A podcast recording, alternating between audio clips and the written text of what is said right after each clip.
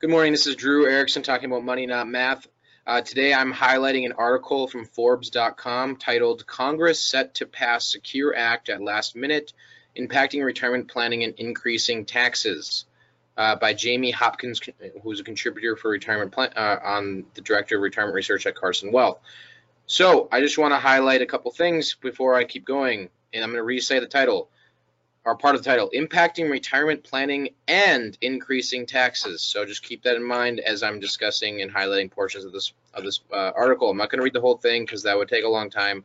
Um, but the first part that i want to highlight is they said the uh, or he says that the uh, the most the okay sorry the most important so there's going to be at the end there's going to be eight points he, that he highlights that i'm going to talk about. I'll read and then just kind of give my reaction to him. But before i get into that the main point of this whole article and he says the most important provision of the secure act is the removal of stretch rmd rmd stands for required minimum distribution provisions. Is a tax revenue generator for the government not for anyone else meaning a tax hike on many americans this goes into effect January 1st, 2020, assuming President Trump signs the bill into law, which seems all but a foregone conclusion. The removal of the required minimum distribution provisions for stretch IRAs for many beneficiaries will cause chaos for certain types of trusts written prior to this bill.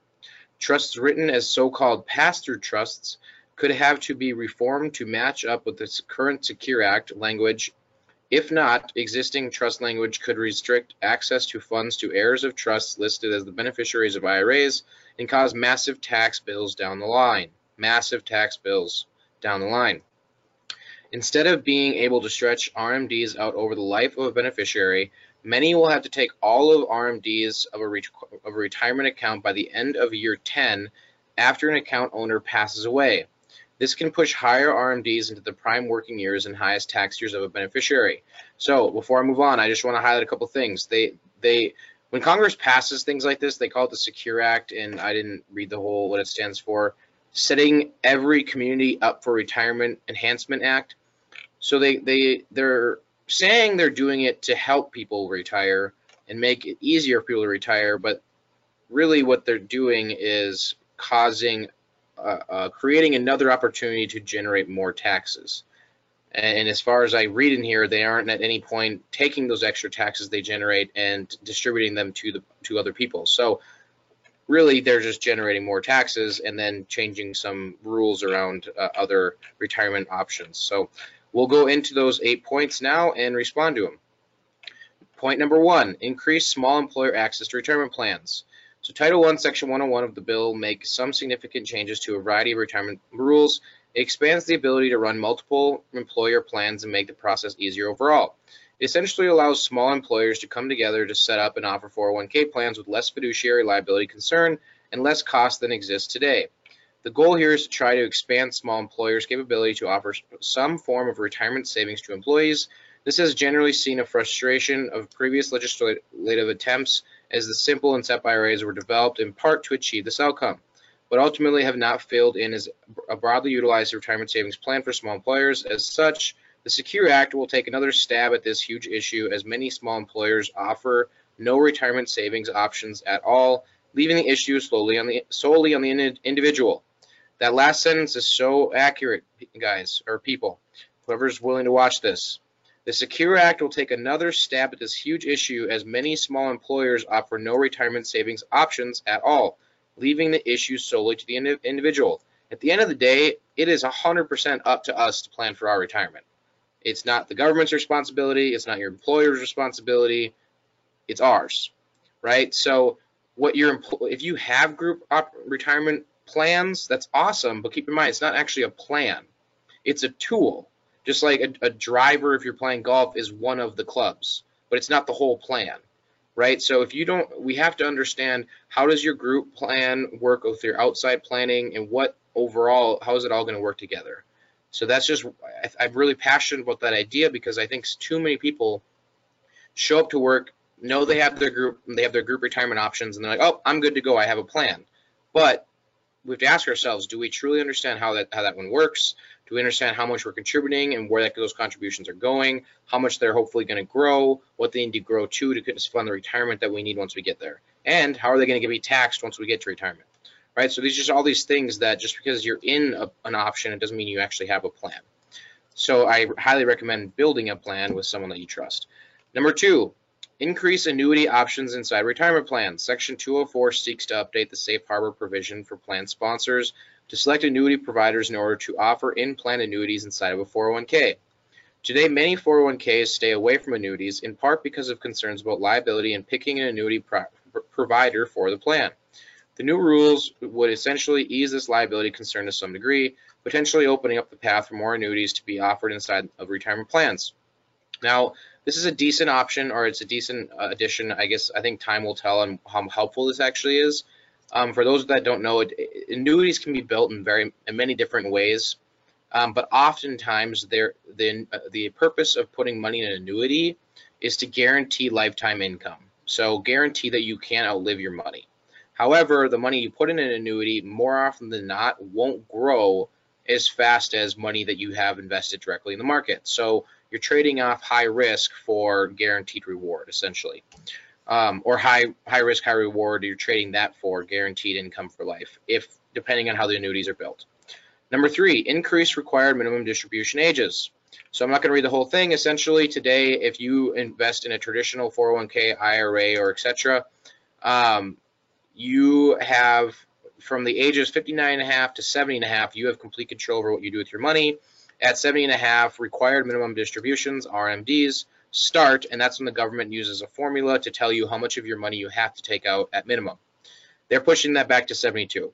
All right, so uh, that may make, big, make a bit, that, that, that year and a half could make a big difference if you really don't need the money, um, but it's not going to help a lot of the people on the lower end of the spectrum planning for retirement in improving their retirement. So I don't believe. So uh, number four, removal of age limitation on IRA contributions. So for years, there has been a rule that essentially discouraged retirement savings in IRAs for people who continue to work later in life. After age 70 and a half, you could no longer contribute to an IRA, but you could, could still contribute to a Roth IRA. The Secure Act removes this savings limitation by repealing the age limitation for traditional IRA contributions.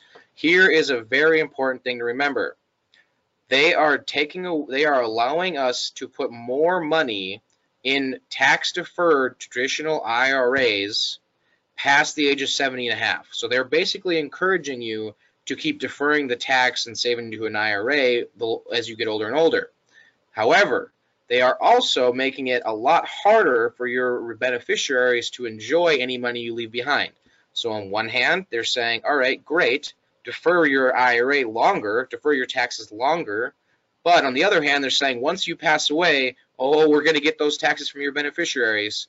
So just make sure you're very aware of the the the um, re, the repercussions of the decisions we make and deferring taxes to a later date, especially if it's your intention to leave money to uh, your beneficiaries. So tax credit for automatic enrollment, they're essentially offering a $500 tax credit to small business employers that offer group plans or group options. I don't think they should be called plans per, per my previous vent. Um, number six, penalty-free distributions for birth of a child or adoption. So they're adding a rule that within one year of adopting a child or having a child, you can you can uh, distribute $5,000 from an IRA or 401k with no 10% uh, tax penalty. Uh, number seven, lifetime income disclosure for defined contribution plans. They are going to require that once every 12 months, your group uh, retirement option or company sends you a projection of how much it's going to pay, that money will pay you in retirement. However, they even admit they have no idea how they're going to calculate that. So that's kind of a, I don't know, I don't know how much merit that really has considering I don't know what variables they're going to use yet. So uh, a lot of that has to come down to safe withdrawal rules and things like that. Number eight, Removal of stretch inherited IRA provisions. I already covered this, but I think it's important enough to read again because this goes back to number four, where they allow you to defer your taxes longer and put more money in tax uh, tax deferred IRAs, and that, then they removed the stretch inherited IRA. So they, I'm not going to read the whole thing, but essentially, like I said, they make it so that if you current in today's if you pass away and leave an IRA to a beneficiary, they have a longer extended period of time to distribute that money so they can avoid taxes and having a bunch of lump sum taxes. Because imagine if you pass on $5 million, your beneficiaries don't want to pull all that out really quickly because then their ta- income tax is going to go is going to skyrocket. Well, now they're basically saying that if you leave 1 million, 10 million, however much money, $100,000 to your beneficiaries, they have to distribute and use that money within 10 years, which could dramatically affect their income taxes, which is how the IRS is going to get their taxes in the long run. So I think it's actually almost a bit of a trick to to encourage you to contribute to tax deferred retirement accounts, only to basically um, tax your beneficiary even harsher for any money you leave behind. So please let me know if uh, today at the end of today's conversation, uh, interesting changes coming. Hopefully uh, this video brings you value and helps you better prepare for the changes in your retirement going forward. Please give me, uh, let me know what you think by leaving a comment or reaching out to me. If you like the, the video or the podcast, please like it, or even better yet, share it with a friend. And I hope you have a great rest of your day. Thanks. Bye.